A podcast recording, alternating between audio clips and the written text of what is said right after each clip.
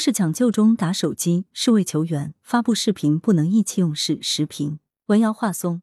七月十六日晚，有网友在抖音等网络平台发视频，称象山县第一人民医院护士在抢救过程中玩手机，引发关注。一天后，象山县卫生健康局经过查证后表示，打电话的护士是在呼叫另一护士前来协助抢救，是工作需求，而非玩手机。病人家属急匆匆把病人送过来。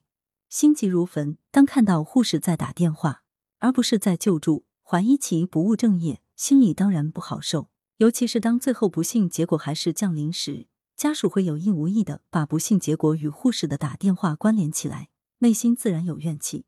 怎么泄愤？家属便通过网络把相关视频发布出去，试图借助网络舆论对涉事护士及所在单位进行谴责。但事实证明，这并非事实。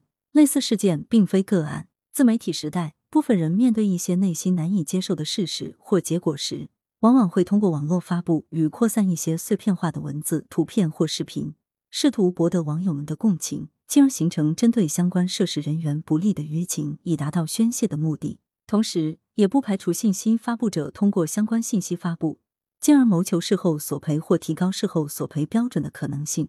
因此，在自媒体时代，面对特定问题或矛盾，除了相对正式的诉诸法律、多方协商外，有些当事人还会采取网络曝光的形式，寻求舆论关注，以达到自己的诉求。但这并非每次都能奏效，且这一行为不合规、不合法，还有可能带来负面后果。上述新闻便是一则较为典型的案例。新闻的关键点在于发布了视频，并引发了舆情。关于视频发布，目前缺乏必要的监管与约束机制，只要不触犯基本原则问题。似乎谁都可以发布一些视频。关于舆情，我们需要深思：面对不实的视频，网民情绪怎么就被调动起来？怎么会随波逐流？对于某些身份有着一定对立的涉事双方，譬如城管与小贩、医生与患者、教师与学生，不少人不愿意追问，不愿意深究，想当然或不假思索的认为大概率是前者的过错。加之过往的类似事件，也在一定程度印证了前者通常处于高位能状态。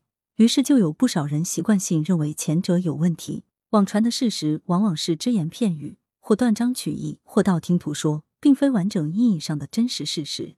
很多人只看到表面的东西，却看不到内在的东西。很多人只注重结果的呈现，不注重过程的分析，由此造成的后果往往比较严重。传播开了的虚假或不实信息，会对涉事人员的身心造成伤害，且很难挽回。对此，我认为两点需要注意：其一，当事人发视频前，应该要进行基本的理性思考与分析，搞清楚事情的来龙去脉，对事实负责，对涉事人负责，而不是头脑一热，被情绪所驱使，看到什么就发什么，甚至添油加醋的渲染或发挥。其二，网络时代下信息泛滥，广大网民应该具备基本的独立思考与信息真伪的辨识能力，而不是人云亦云的乌合之众。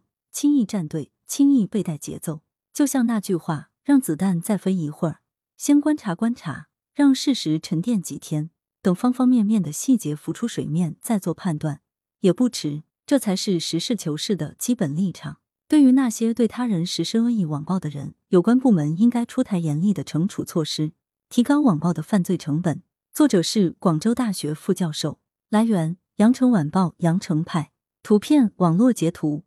责编：付明图，江雪原校对：谢志忠。